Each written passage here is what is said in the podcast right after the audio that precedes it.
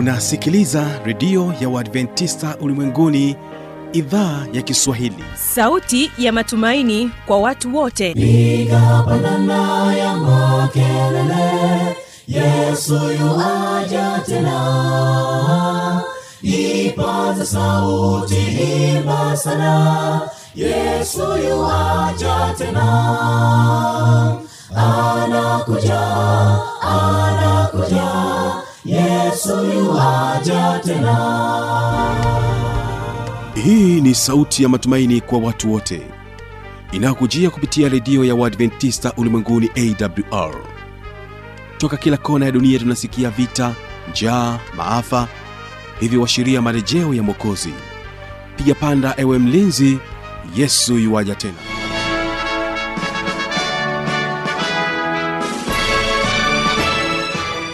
hii ni idhaa kiswahili ikikutangazia kupitia masafa mafupi ya mita bendi 25 lakini pia kupitia tovuti ya wwwawrorg karibu tena katika matangazo yetu siku ya leo. Utakuwa na kipindi kizuri cha muziki na wanamuziki pamoja na kipindi cha maneno yaltayo faraja. Lakini kwanza nipende kukaribisha katika kipindi kizuri cha muziki na wanamuziki. Utakuwa nami mjoli wako mtangazaji wako fanuel mwana watanda na hapa utaweza kusikiliza historia ya wimbo wa tarumbeta ya mwana.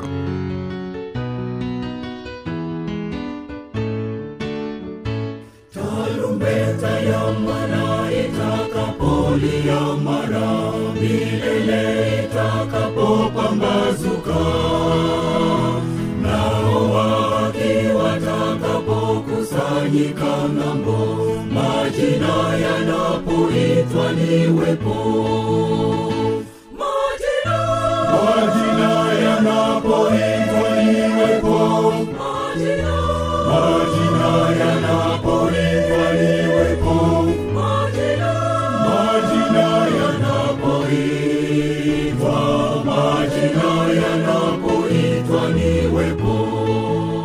karibu mpendwa wa msikilizaji katika kipindi chako kizuri ukipendacho cha muziki na wanamuziki.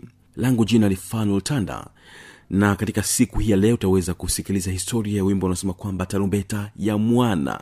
Tarumbeta ya mwana kama unavyohusikia tarumbeta ya mwana itakapolia mara. Milele itakapopambazuka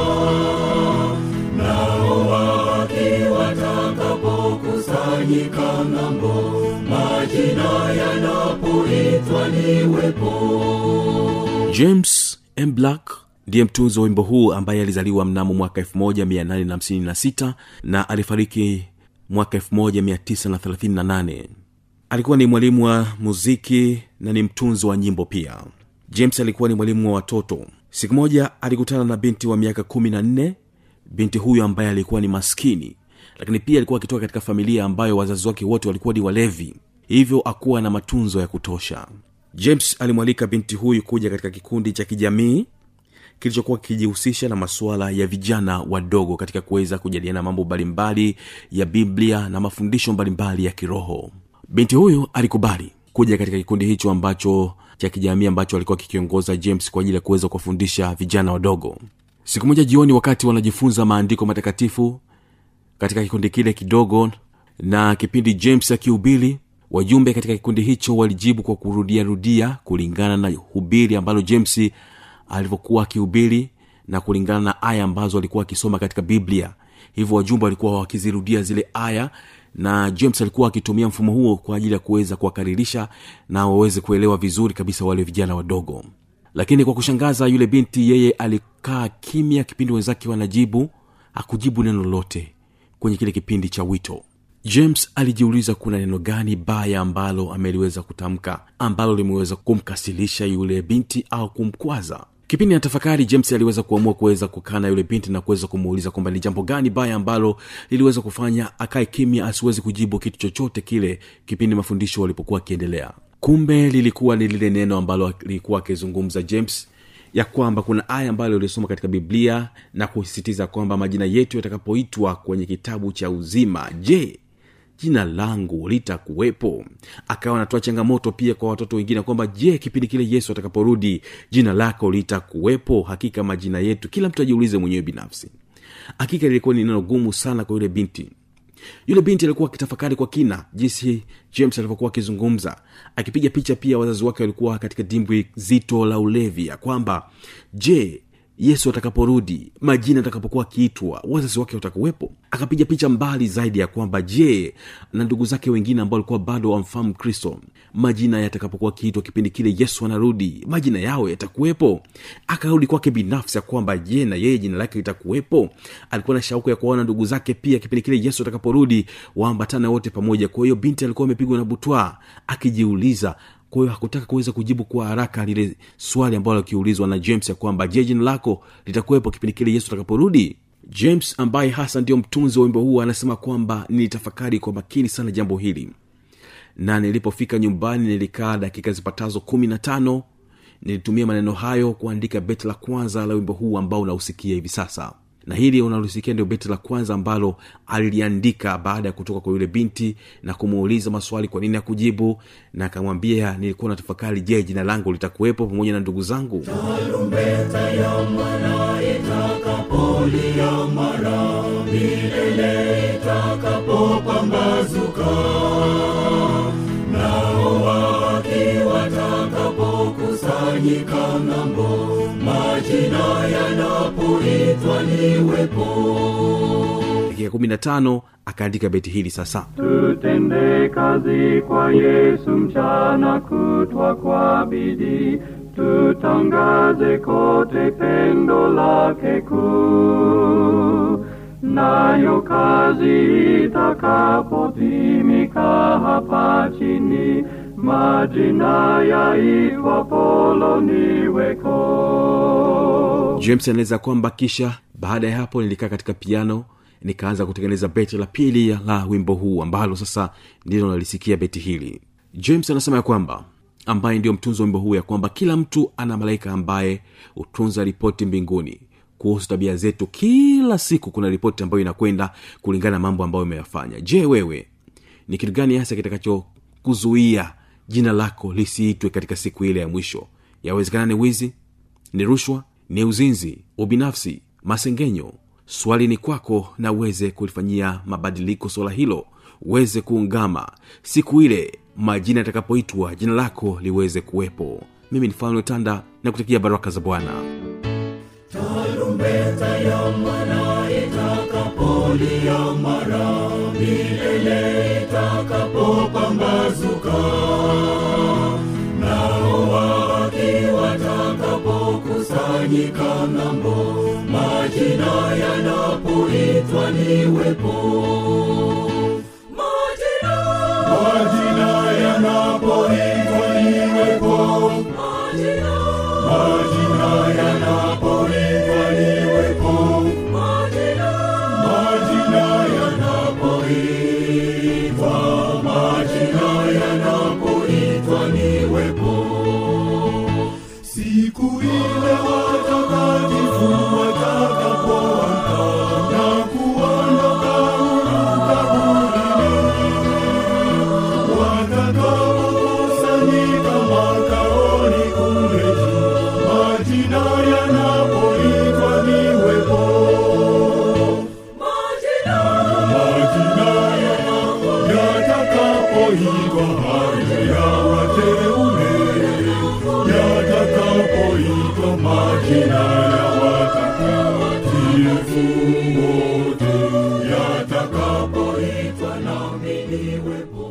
inawezekana kuwa na maoni mbalimbali changamoto swali tujuze kupitia anwani hapa ifuatayo. Redio adventista ulimwenguni awr sanduku la posta 172 morogoro tanzania. Anwani yetu ya barua pepe ni kiswahili at awr org. Namba zetu za mawasiliano ni kama zifuatazo. Simu za kiganjani namba 767 au 784297297 ukiwa nje ya tanzania. Kumbuka kuanza na namba kiunganishi alama ya kujumrisha 255 unaweza kutoa maoni yako kupitia facebook kwa jina la awr tanzania. Karibu tena katika kipindi kizuri cha maneno ya tai faraja na hapa utakuwa naye mchungaji baraka masalu akija na somo ambaosema kwamba alikuwa wapi? Alikuwa wapi? Mpenzi msikilizaji bwana yesu asifiwe amani ya mwenyezi mungu iwe juu yako sasa na hata milele. Leo katika kipindi cha maneno aletayo faraja tutakuwa tuna somo lina kichwa kinasema alikuwa wapi? Leo tuna somo linasema alikuwa wapi? Tuombe. Baba wa mbinguni mikononi mwako tunajikabizi roho mtakatifu atuvuvie tukabarikiwe na ujumbe huu na kuongolewa kwako kwa jina la yesu amen. Mpenzi msikilizaji maisha yetu wanadamu katika ulimwengu huu mara baada tu ya kuwa dhambi imeingia hapa ulimwenguni maisha yetu yamekuwa yakijawa na huzuni nyingi. Maisha yetu yamekuwa yakijawa na wasiwasi mwingi maisha yetu yamekuwa yakijawa na maumivu mengi. Maisha yetu baada ya dhambi kuingia yamekuwa ni maisha ya uchungu. Kila kona ya dunia utasikia njaa utasikia vita utasikia matetemeko ya ardhi utasikia magonjwa ya kutisha milipuka utasikia mafuriko utasikia ajali. Kumekuwa na majanga mengi ambayo yamekuwa yakitokea hapa ulimwenguni. Hayo yote yanapokuwa yanatokea ulimwenguni swali kubwa limekuwa likiulizwa katika vichwa vya watu ya kwamba kama mungu anatupenda na anatujali je alikuwa wapi tulipopitia changamoto kubwa za kutukatisha tamaa? Maana watu wengi imefikia saa hadi wakamwekea mungu mashaka kwa sababu ya kile ambacho wanapitia katika maisha yao kwa sababu ya kile ambacho kimetokea katika uzoefu ambao wamepitia hapa duniani kwa sababu ya kile ambacho wamekishuhudia kwa macho yao na kinaumiza mioyo yao. Wengi wanajiuliza mungu alikuwa wapi? Je mungu alikuwa wapi wakati pale mume wako alipokukimbia? Wengi wanajiuliza je mungu alikuwa wapi wakati mume wangu aliponikimbia wengi wanajiuliza je mungu alikuwa wapi wakati pale ambapo nilibakwa na kukatishwa ndoto za maisha yangu?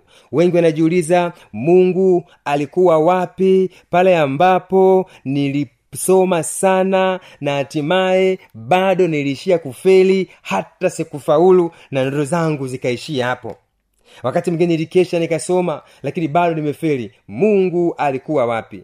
Wengi wanajiuliza mungu alikuwa wapi? Vita vinapolindima kila mahali njaa na ukame vinapoongezeka na watu wanakufa. Wengi wanajiuliza ajali na magonjwa ninayougua haya nimeomba sana bado siponi. Hivi kweli mungu ananipenda? Mungu alikuwa wapi? Kipindi chote hicho ninateseka katika maisha haya mungu alikuwa wapi? Wengi wanajiuliza mungu alikuwa wapi? Vijana wanapohangaika mitaani bila ajira wafanyakazi wanapoandamana na kudai mishahara yao viongozi wanapolia kutafuta suruhu ya amani katika mataifa madaktari wanapohangaika kuokoa maisha ya watu na bado watu wanakufa mikononi mwao madaktari wakiumia wengi wanajiuliza mungu alikuwa wapi ni kweli mungu huyu anatupenda? Mbona kama anatupenda mbona hayo yote anatokea naye anatazama tu?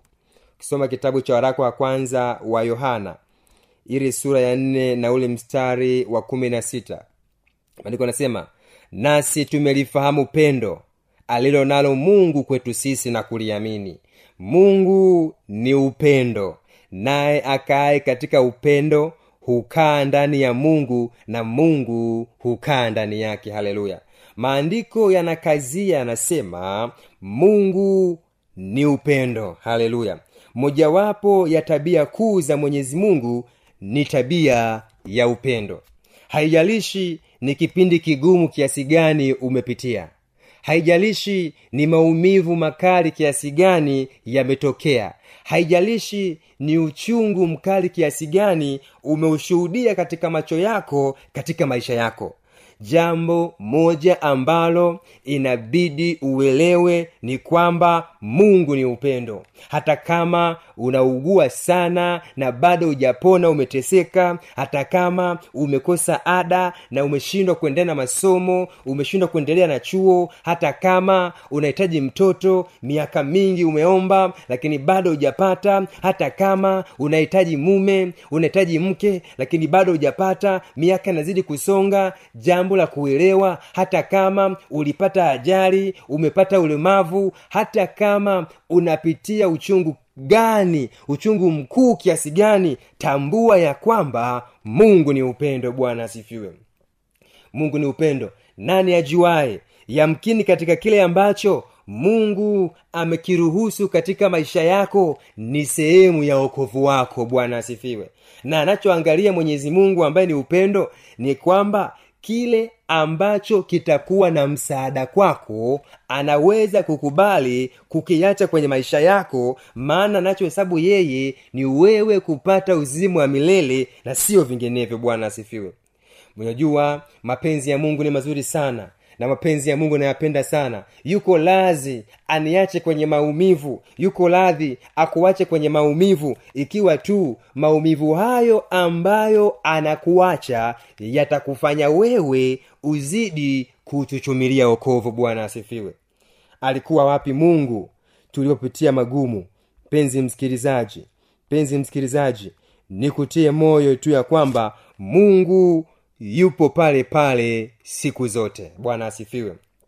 Kama ambavyo alikuwa na yesu yesu kristo alipowambwa pale msalabani akiwa uchi wa mnyama ili alete ukombozi. Mungu alikuwa naye mwanzo mpaka mwisho hata wewe katika shida zako zote ambazo unapitia maumivu yako yote ambayo unapitia mungu yu nawe mwanzo mpaka mwisho. Bwana asifiwe. Kama ambavyo alikuwa na mtume petro. Petro alipotundikwa msalabani kichwa chini miguu juu ili aweze kusurubiwa kwa sababu ya kuitetea imani yake. Na mungu akawa na petro ndivyo ambavyo yuko nawe mwanzo mpaka mwisho wa kile ambacho mpenzi msikilizaji wewe unapitia. Bwana asifiwe.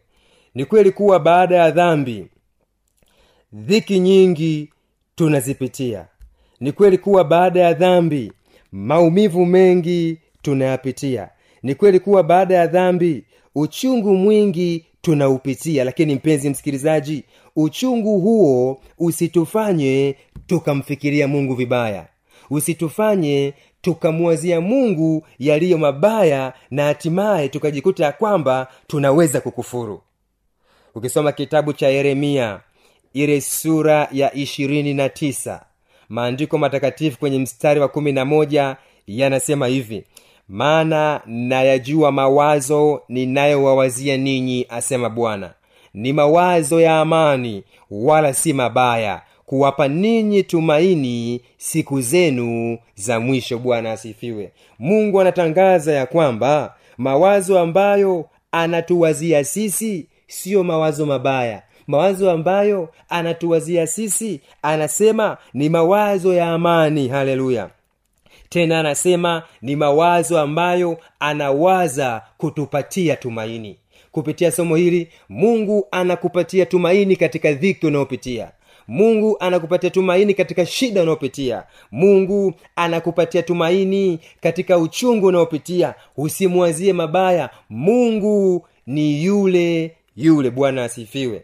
Yesu kristo alipokuwa anasurubiwa ana, ana, ana pale msarabani maandiko anasema ya kwamba ukisoma kile kitabu cha waraka wa kwanza wa petro sura ya pili mstari wa ishirina moja na ishirina tatu maandiko anasema kwa sababu ndiyo mliyoitiwa maana kristo naye aliteswa kwa ajili yenu akawaachia kielelezo mfuate nyayo zake. Ishirina tatu yeye alipotukanwa hakurudisha matukano alipoteswa hakuogofya bali alijikabidhi kwake yeye ahukumuye kwa haki. Bwana asifiwe. Jambo la msingi tunajifunza kwa yesu hapo yesu alipopitia magumu alipopitia maumivu alipopitia machungu yesu alichokifanya alijikabidhi kwake yeye ahukumuye kwa haki. Yesu akumwadhia mungu vibaya yesu hakumwadhia mungu kinyume yesu hakumwazia mungu ovyo bali yesu maandiko yanasema alijikabidhi kwake yeye hahukumuye kwa haki. Bwana asifiwe. Ndiyo maana ukisoma ile luka ile sura ya ishirina tatu na ule mstari wa arobaini na sita utaona pale yesu japo anateseka japo yuko msalabani watu wengi wanamuona kama afai wengi wanamdhihaki ajiokoe sasa kama aliokoa na wengine lakini yesu alitambua ya kwamba bado mungu yu pamoja naye mwanzo mpaka mwisho haijalishi kile ambacho anapitia. Ndiyo maana yesu alijikabidhi kwa mungu akisema 23:46 luka. Yesu akalia kwa sauti kuu akasema ee baba mikononi mwako naiweka roho yangu. Bwana asifiwe. Mpenzi msikilizaji maandiko anasema ya kwamba avumiliaye mpaka mwisho ndiye atakayeokoka. Yesu katika dakika za mwisho za mateso yake hakuwahi kumwazia mungu vibaya bali alijikabidhi kwake yeye. Bwana asifiwe. Hata wewe unapopitia maumivu hata kama ni makali kiasi gani hata kama ni machungu kiasi gani hata kama naumiza kiasi gani mpenzi msikilizaji jikabidhi mikononi mwake hata kama itakugharimu kufa kabidhi roho yako mikononi mwa yeye aliyokuumba. Maana yeye ni yeye yule jana leo na hata milele. Bwana asifiwe. Hicho ndicho ambacho yesu alikifanya. Lakini pia hata ukisoma kitabu cha matendo ya mitume ile sura ya saba na ule mstari wa stini pale tunapata mfano mzuri pia kutoka kwa stefano. Stefano alipokuwa anateswa stefano alipokuwa anapigwa na mawe anaugulia maumivu anashambuliwa kwa sababu ya kusimamia haki anashambuliwa kwa sababu ya imani yake. Stefano anapigwa na mawe anajua ninaenda kufa. Maandiko anasema matendo ya mitume saba mstari wa sitini akapiga magoti akalia kwa sauti kuu bwana usiwahesabie dhambi hii. Akiisha kusema haya akalala. Bwana asifiwe. Stefano anapigwa mawe lakini bado anajikabidhi kwake yeye aliye juu na kuwaombea wale ambao wanamtesa. Mpenzi msikilizaji usimwadhie mungu vibaya.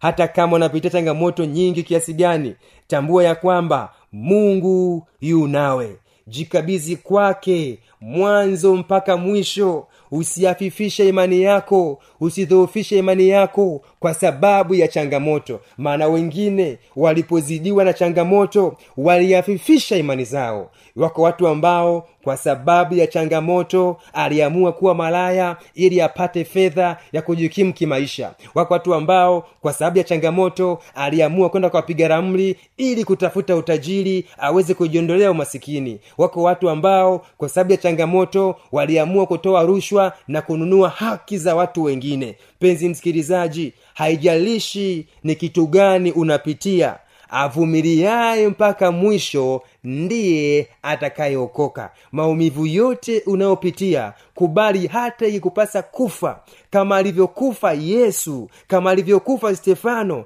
lakini hakikisha ya kwamba unakufa umejikabidhi kwake yeye aliye juu na katika ile siku ya kiama utakuwa na heri naye atakufufua nawe utaupata uzima wa milele. Bwana asifiwe. Mpenzi msikilizaji huenda unapitia jambo gumu sana na kudhani kuwa mungu amekuacha. Nikutie moya ya kwamba yeye yupo pamoja nawe na anasema kuwa ndiyo tutapita katika maji mengi. Ndiyo tutapita katika dhoruba nyingi. Lakini maji hayo hayatatuharikisha atatuonyesha mlango wa kutokea. Majaribu tunayopitia misiba na majonzi tuliyo nayo mungu anaona na anataka tuzidi kumwamini. Na hivi karibuni yesu atakaporudi tutaweza kupata thawabu ya kile ambacho tulikisimamia usilie tena mpenzi msikilizaji. Usife moyo tena mpenzi msikilizaji. Usikate tamaa tena mpenzi msikilizaji. Yesu anaona sumbuko lako. Yesu anaona uchungu wako. Yesu anaona maumivu yako. Na yesu anasema usiogope. Mimi ni wa kwanza na wa mwisho. Nalikuwa nimekufa na sasa ni hai. Yesu ameshinda kwa ajili yako na yu tayari kukusaidia. Uchungu wote yesu atakaporudi yesu atakaporudi. Ukisoma korinto wa kwanza kumi na tano kwanzia mstari wa hamsini na tatu mpaka hamsini na sita wale waliokombolewa na bwana watasema kuwapi e uchungu? Kuwapi mauti na kushinda kwako ndugu msikilizaji kubali kumfuata yesu kubali kumwamini mungu na hadi zake bila kujalisha unapitia kipindi gani naye atakusaidia naye atakutia nguvu naye atakupatia thawabu ya uzima wa milele katika siku ya mwisho. Fanya maamuzi sasa ya kumwamini mungu bila kujalisha unapitia kipindi gani. Fanya maamuzi sasa ya kumfuata mungu bila kujalisha umepitia uchungu gani. Hata kama ulikuwa umerudi nyuma ukaona pengine mungu amekuacha ukaona pengine mungu amekusahau ukaacha kumtumikia ukaacha kumfuata ukaacha kufanya kazi yake maana uoni mafanikio. Baada ya somo hili tambua ya kwamba mungu yu nawe siku zote naye anakuona naye anakutazama naye anakupigania na katika siku ya kiama utapata thawabu ya uzima wa milele. Ikiwa unafanya maamuzi hayo namba ya simu utakayotumia kuwasiliana nami mwalimu wa neno na mwinjiristi baraka benard masalu ni 783 57 69 45 783 hamsini tuombe. Baba wa mbinguni ninakushukuru maana watu wako tumeamua kufuata kile ambacho umetufundisha. Tunaomba roho mtakatifu aguse mioyo yetu aguse moyo wa msikilizaji na ile hali ya kukata tamaa sasa akapate tumaini jipya na kuanza maisha mapya kwa utukufu wa jina lako na yule ambaye kaamua kurejea baada ya kuwa na masumbufu mengi ya maisha mpokee na hatimaye ukamfanya kuwa mpya na hatimaye imani yake ikadumu na siku ya kiama akapate tunu iliyo bora. Yote yafanyike kwa mapenzi yako kwa jina la yesu kristo aliye bwana mwokozi wa maisha yetu. Amen